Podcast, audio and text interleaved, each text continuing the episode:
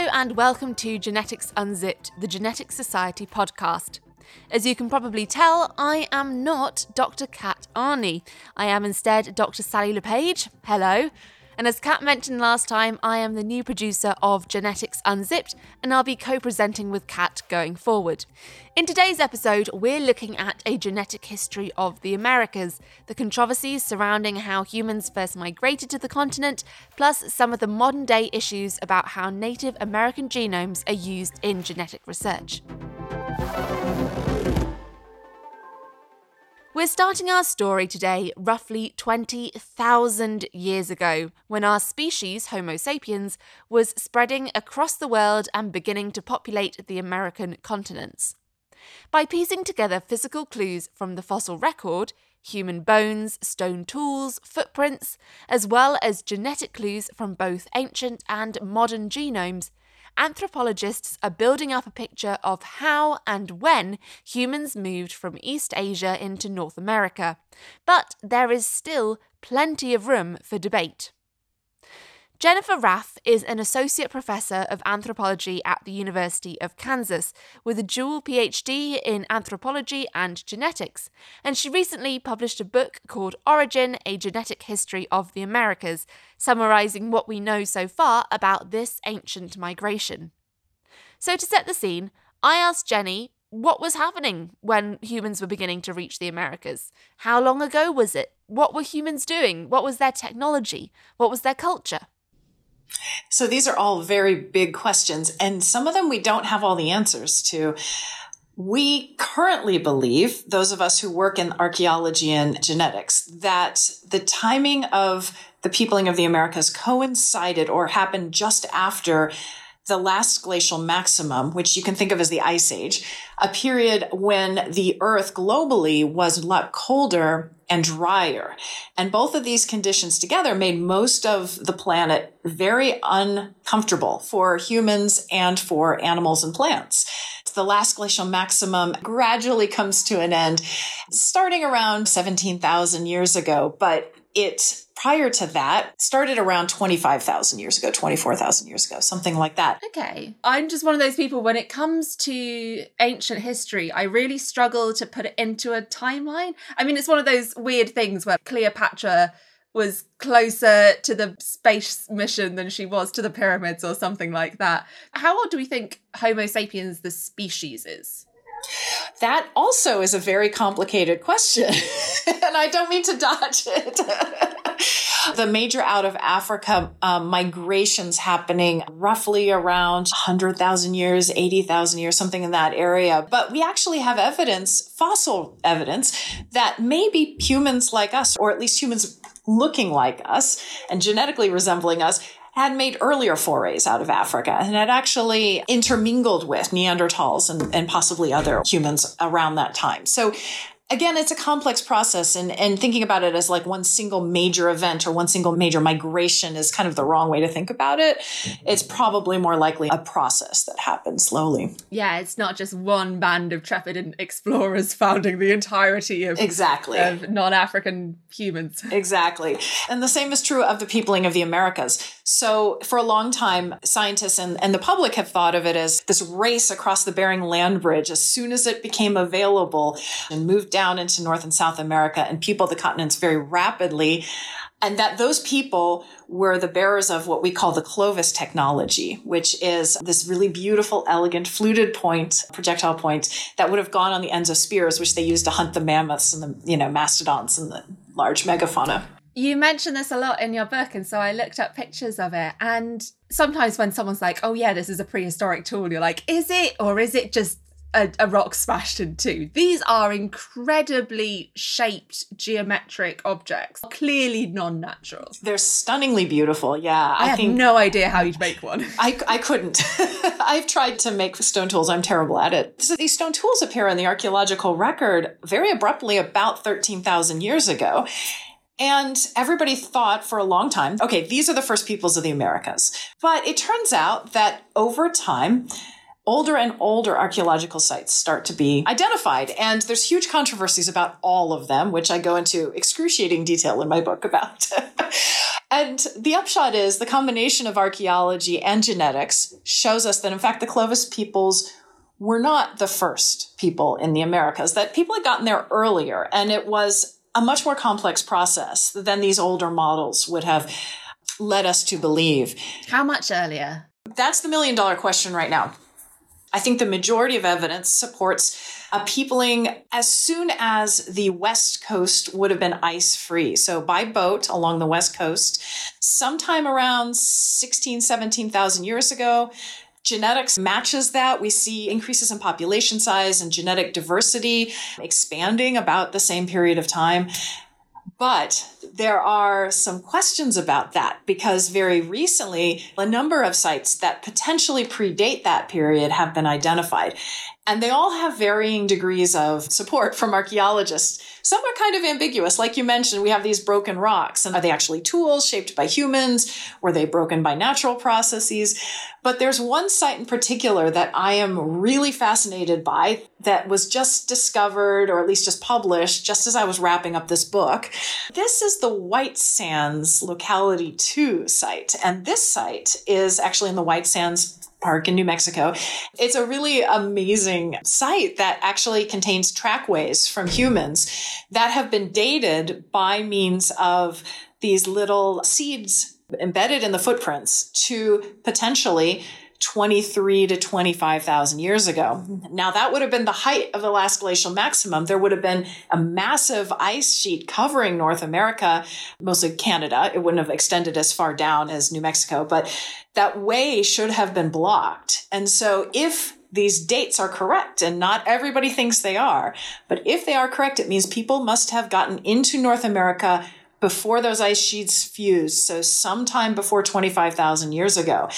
And that opens up this whole new avenue of exploration and understanding in both the archaeological record and genetics. That's doubling the length of time that we originally thought they were in America. Absolutely. It really makes for a whole new story. If we're looking anywhere this huge range between 15 and 25,000 years ago, roughly, that still means that for a good 80 90% of the time that humans have been on planet Earth as modern humans, they haven't been in the Americas. How does this coincide? So, you mentioned they've got tools, you mentioned there were possibly boats. So, how are we doing with like stone tools? How are we doing with clothing, fire? What does it look like to be a human? Maybe 20,000 years ago? Great question. So we know they definitely had fire. Fire was harnessed as a human tool much, much earlier than this. They had tailored clothing. Archaeologists have found evidence of needles as early as dating to around 30,000 years ago, the Upper Paleolithic in Siberia.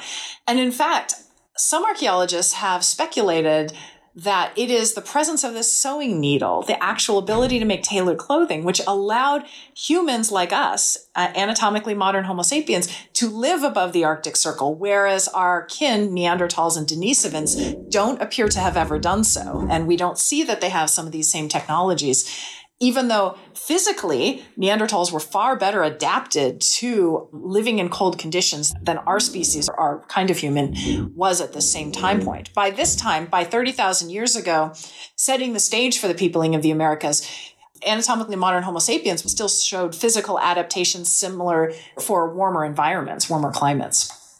And so we had tailored clothing. We had hunting technologies that included a diverse toolkit made of stone. We had art. We had very sophisticated culture and art. These are all technological and um, artistic attributes that we see in the upper Paleolithic cultures of Siberia, which is where a lot of the ancestry from Native Americans likely came. Have we got bows and arrows? Are we using spears? Spears at this point. Yeah, bows and arrows were invented later. And is farming around? Definitely not. Farming is a much more recent development that occurred at various places independently around the world. In the Americas, you start to see intensive maize agriculture doesn't emerge in North America until Oh, a little bit before a thousand years ago. Okay, so quite quite recent. Much more recently, Okay. yeah, and and even earlier in in Mesoamerica and South America. And have we got boats? Presumably, that's quite important when you're talking about human migration.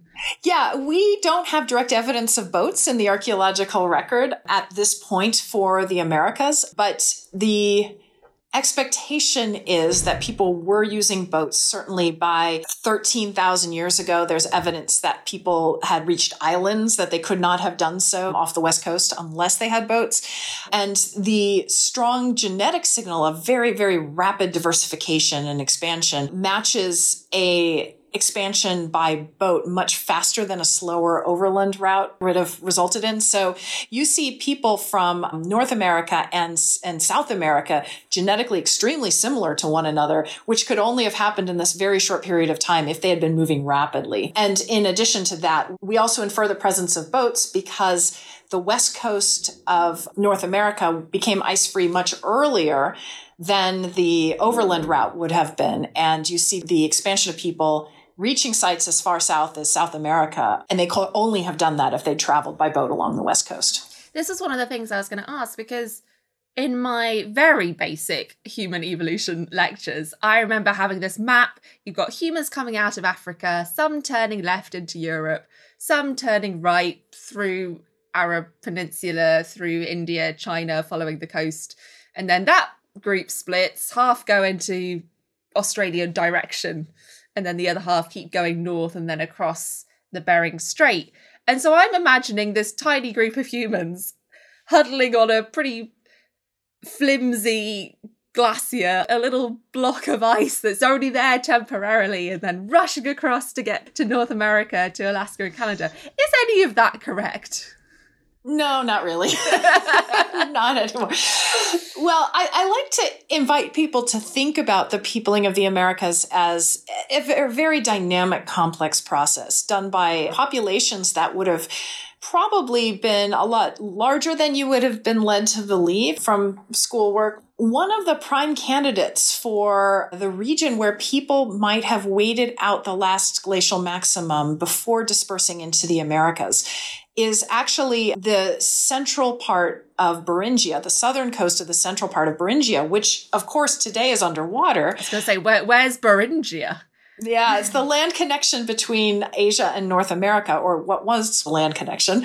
Now it's the Bering Strait. But during the last glacial maximum, so much water was bound up in these massive ice sheets that covered huge swaths of North America and other continents that the sea would have been much lower than it is today. And we don't have, unfortunately, direct archaeological evidence of people living in this region where we think they might have lived. We have paleoclimatic reconstructions showing us that the southern coast of central Beringia would have been a pretty decent place to live at this time. What, without ice covering the land? Yeah, definitely ice free. It would have had a warmer climate, a wetter climate, thanks to the proximity of the ocean. And also, there would have been plants growing there, lots of animals. So, this is a really prime location for where people could have been. And we know that they were isolated from all other populations for a period of a few thousand years. The genomes show us this. But unfortunately, we can't test this directly archaeologically because it's underwater. So that's a bit of a problem. But if people were, were actually living here as our models suggest, this suggests to us that, you know, thinking about the Bering land bridge as this piece of land that you race across, right, to get from Asia to North America is kind of the wrong way of thinking about it. It wasn't a bridge, it was a homeland that people would have lived in and been isolated from. And a pleasant one. Well, one where there's food to hunt.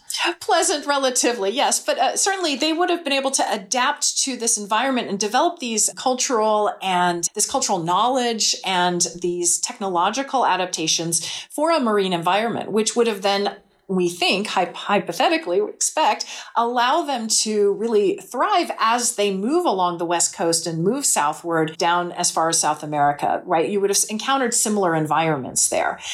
Following that, people could have moved inland and developed adaptations and knowledge and relationships with land and animals all across the Americas in a more slower diffusion. Now, you've mentioned that you're looking at genomic evidence here, and obviously there's the archaeological evidence, the physical evidence of the spearheads. How can you infer genetic information from such old groups? Are you directly getting ancient DNA from ancient bones, or are you looking at modern populations and then working backwards? Great question. Um, and I have to stress this is not my research. this is the work of many, many people and lab groups. the work that's been done has been a combination of straight population genetics from living peoples, but also and crucially, genomes from ancient peoples dating as far and individuals mostly dating from various time points throughout this long process. And so some of the earliest genomes that we can look at are from Asia, dating to 45,000 years ago. Some really crucial ones were sequenced from teeth that children lost, just shed naturally, at the Yana River site in Siberia. And those date to about 30,000 years ago. And one of the lovely things you do in your book is to, to really uh, set the scene. Because, like, you can imagine, oh, yeah, we've got this tooth in this museum. Firstly, there's the amazing fact that the DNA has survived enough for us to sequence. But you're like, but that was a human that lost that tooth. That was a child mm-hmm. who their tooth has become separated from their skull. So what was happening at that time And it? And it really to use a, an obvious word here, but it humanizes that human story. Thank you. Yeah, that was one of the things I really wanted to do in this book was to get across these the fact that these are not just genomes they're not just samples. I always hate it when people use the word specimen to refer to human ancestors. I, oh, it drives me crazy. They've probably got numbers attached to them. Oh it's horrible. Bone 4521b yeah, absolutely it's a really gross and embarrassing aspect of the history of our field this sort of detachment from from the humanity of these people. I do imagine what the lives of these people would have been like and so many of them were children. And so trying to talk about their the impact of their genomes but also who they were or who i imagine them to be because of course we don't know who they really were. It, it was important to me to do that and certainly because so many of them were children at the same age as my my son, my little toddler who's now a preschooler when I was writing this book, it was very hard sometimes to write about these children and what their DNA has shown us. And at the same time, it's also tricky because, of course, these are the ancestors of people who, you know, I don't belong to that group, right? I'm not Native American. And so in telling the story of these ancestors, you know, it was really important for me to try to do it respectfully. And I was really lucky to have the help uh, and advice of many colleagues who are Indigenous to kind of help me shape these. That was Jennifer Raff from the University of Kansas, and her book, Origin A Genetic History of the Americas, just came out earlier this month.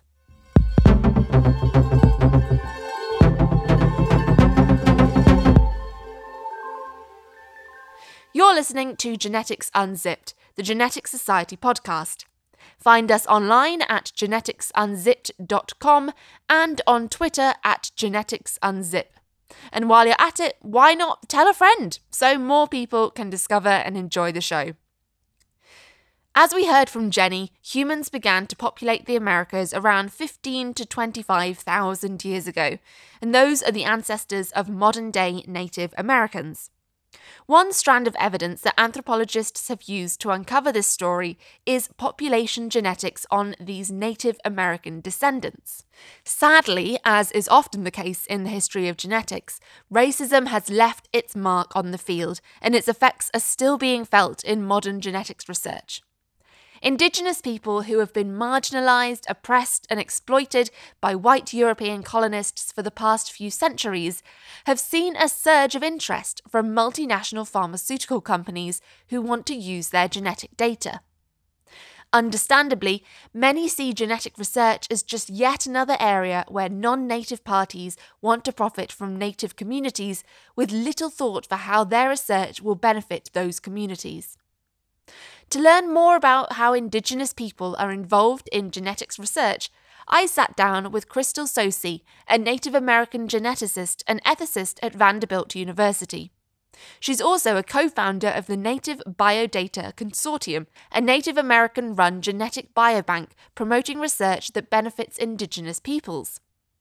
To begin with, I asked Krystal to tell me a bit more about how Native American genomes have been used in the past and why so many multinational corporations are so interested in indigenous genetics. There's this open push in what we call the big data era to just collect more and more genomic data across many diverse populations it sounds good on paper, but we also have to realize that there have been earlier large scale diversity projects like the Human Genome Diversity Project and A Thousand Genomes, and also National Geographic had the Genographic Project, which their entire missions were to collect indigenous DNA and biomarkers. And this is language that the Human Genome Diversity Project used before indigenous peoples vanished. Oh, wow. so, not really caring about the colonial factors relating to the disempowerment and disenfranchisement rights of our peoples, but more. It's like we, we care more about protecting your genome than we do about protecting the people themselves. Yes, exactly. Culture. So, this is a perfect example of, you know, science for whose interest and whose benefit. Is it for the indigenous peoples that are providing the DNA, or is it for this global depiction of a global story that really benefits whom? Certainly not us, right? In terms of the health aspect, you know, there's also this huge push for collecting genomes across diverse populations. And if we're not careful, it can evoke some of those same questions like, who are we collecting this data for and for whose benefit? And there's a lot of private interests in collecting genomes from diverse populations. And from my perspective, as an Indigenous person who has grown up in less than affluent conditions, my understanding is that human geneticists in particular tend to over prioritize the contribution of DNA and genomic information towards health disparities. And I would like to see more attention to structural factors related to health. So that's where my interest is in terms of starting and help co-founding an indigenous biological data repository was not to just ensure that data collected from indigenous peoples was going to benefit indigenous peoples, but also that we're not just prioritizing biological factors uh, related to health, but also looking at colonial factors, cultural factors, socioeconomic factors contributing to health. These types of research questions are best interrogated by Indigenous peoples and scientists who came from these settings and these environments. Because what I found is working with non Indigenous scientists who don't have this type of perspective, they come in with their own biases and their own interests and their own research agendas, and it doesn't always service the Indigenous peoples. It seems like everybody wants a piece of Native American DNA. It seems like it's the big new thing that all of the big pharma companies and big genetic companies are like, oh, if only we could have some Native American genomes, we could make either such a lot of money or such a great deal of benefit to the world. What is it about Native American DNA that they think is so special that everybody wants? We are considered an untapped, undiscovered resource. So here we have language of discovery yeah. tied with the disenfranchisement and usurpment of our information. So if you think about it, in terms of our knowledge of genetics and genetic factors contributing to disease, the lowest hanging fruit has already been picked, right? We have a wealth of knowledge of Mendelian factors contributing to disease, and also now with over a decade of genome wide association studies technologies, we have some knowledge of common variants that relate to common diseases. The next big blockbuster drugs are going to be in smaller, untested populations like indigenous peoples and peoples with rare variants. And there's also this notion of biological purity that unfortunately underpins some of these searches you know, I'm a US Indigenous researcher, so a lot of my research is focused in the US context. So if we look again in the US construct, there's a lot of genetic admixture or a lot of movement among populations, in particularly in the southeastern and southern portion of the US, and a lot of more urban natives who have been able to intermix with other outside, so to speak, groups, right? Those populations are not really of interest to scientists. What they're interested in are peoples in the Southwest, like mine, my, my community, uh, the Navajo Nation, because we've been able to retain, for just due to our geography and our histories, large tracts of our own homelands and we've been able to retain our culture so there's a lot of interest in us studying southwestern us indigenous peoples because we're quote biologically pure. oh, that sounds so horrible. I worked on fruit flies, and that sounds like the sort of thing I would say about a fruit fly line. Exactly, exactly. It gets into really dangerous notions of conflating genetics and race and really gets into some of these dangerous connotations and connections. And there's a lot of interest again with ancestral DNA because, again, unfortunately, there's just these eugenic notions of, of genetic purity that are involved. It's it's one of those things in genetics that we just can't get away from as a field. It's, it's such a stubborn idea. Uh, uh, yes, exactly, exactly. One thing I wanted to ask you about, just to kind of break down this link between rare genomes, a smaller population size, and that being valuable.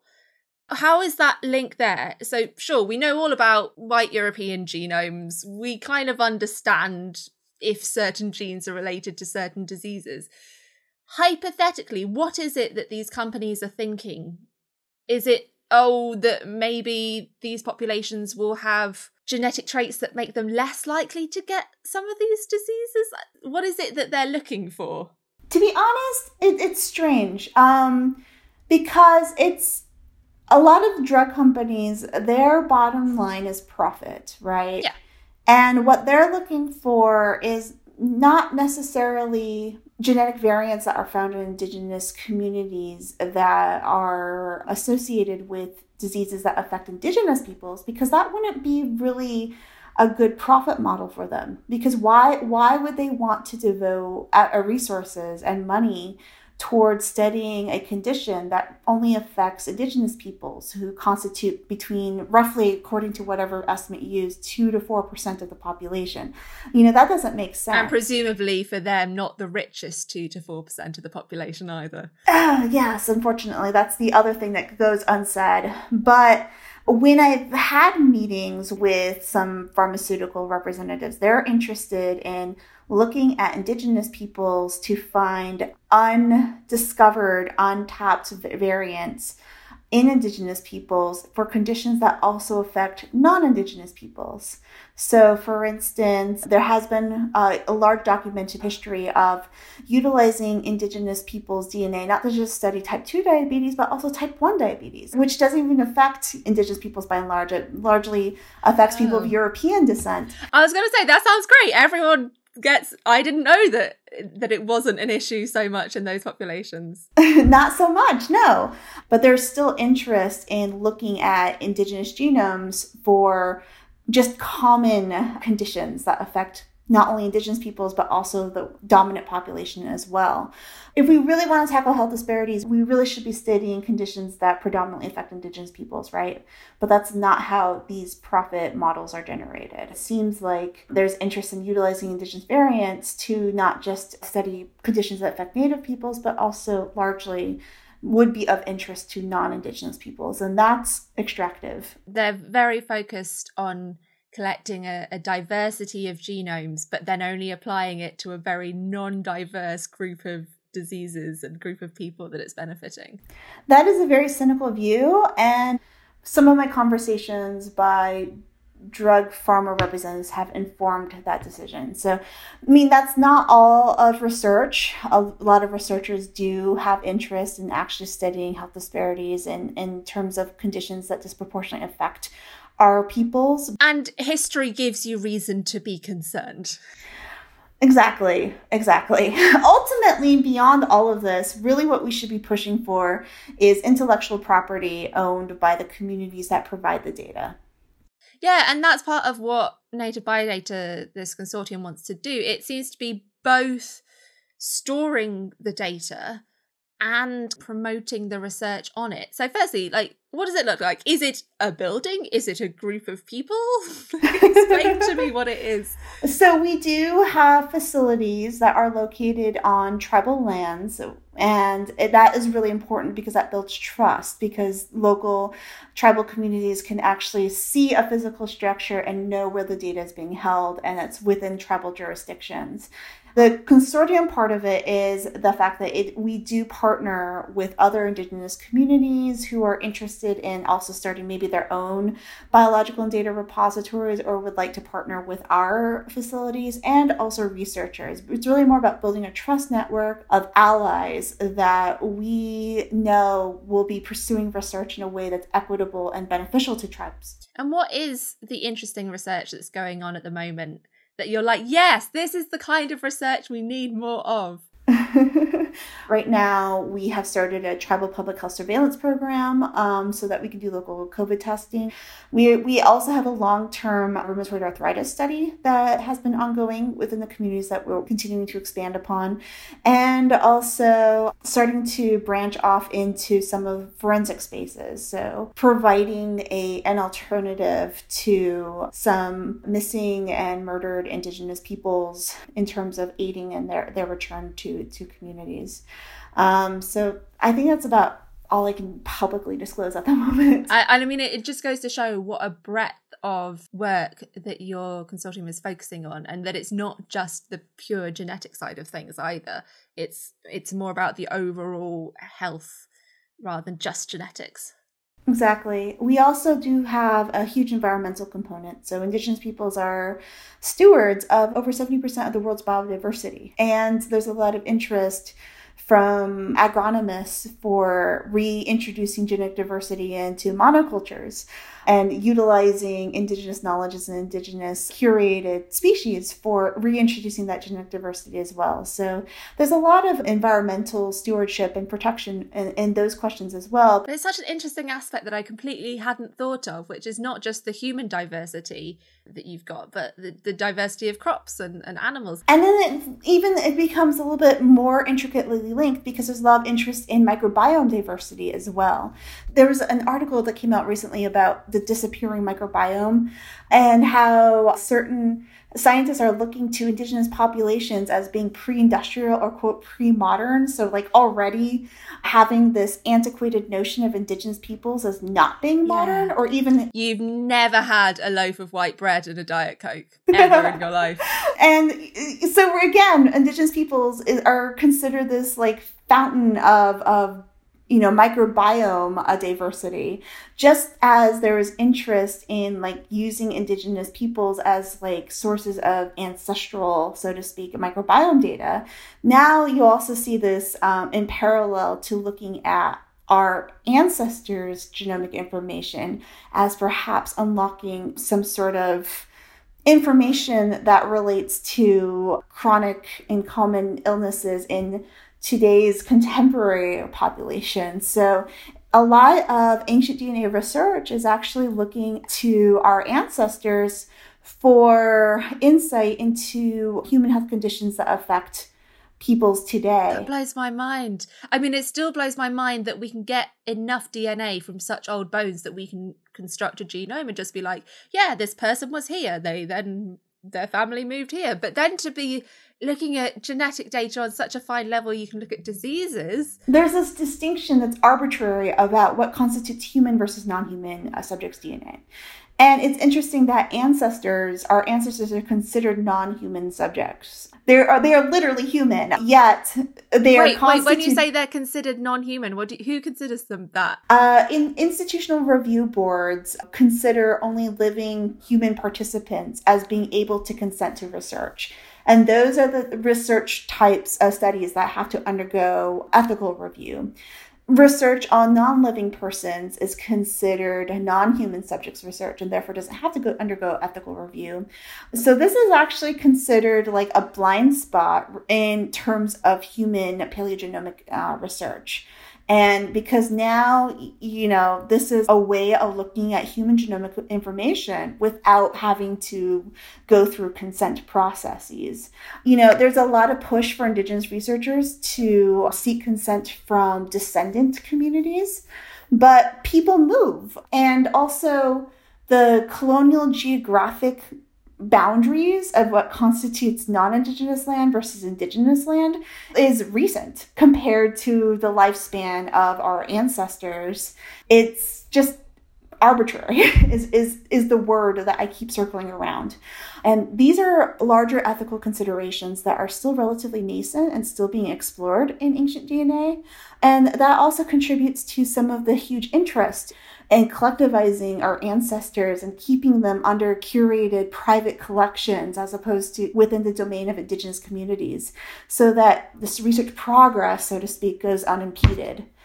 So we have to really think about this in terms of arbitrary ethical legal guidelines versus like are we actually doing our due diligence to providing care to our ancestors and really thinking about the implications of the research for indigenous peoples that are living today. That was Krystal Tsosie from Vanderbilt University. That's all for now. Thanks to both Jennifer Raff and Krystal Tsosie for their illuminating insight into this topic. We'll be back next time taking a look at the secret lives of cancer cells. We all know that sex sells, but Kat will be finding out about the astonishing discovery that not only do cancer cells have sex with each other, but also that tumours with XX chromosomes behave differently to tumours with XY chromosomes. Trust me, you won't want to miss it. For more information about this podcast, including show notes, transcripts, links, references, music credits, and everything else, head over to geneticsunzipped.com and you can find us on Twitter at geneticsunzip. And please do take a moment to rate and review us on Apple Podcasts. It really does make a difference and it helps more people discover the show. This episode of Genetics Unzipped was written, presented, and produced by me, Dr. Sally Le Page. It's created by First Create the Media for the Genetics Society, one of the oldest learners' societies in the world dedicated to supporting and promoting the research, teaching, and application of genetics. You can find out more and apply to join at genetics.org.uk. Our theme music was composed by Dan Pollard, and the logo was designed by James Mayle. Thanks for listening, and until next time, goodbye.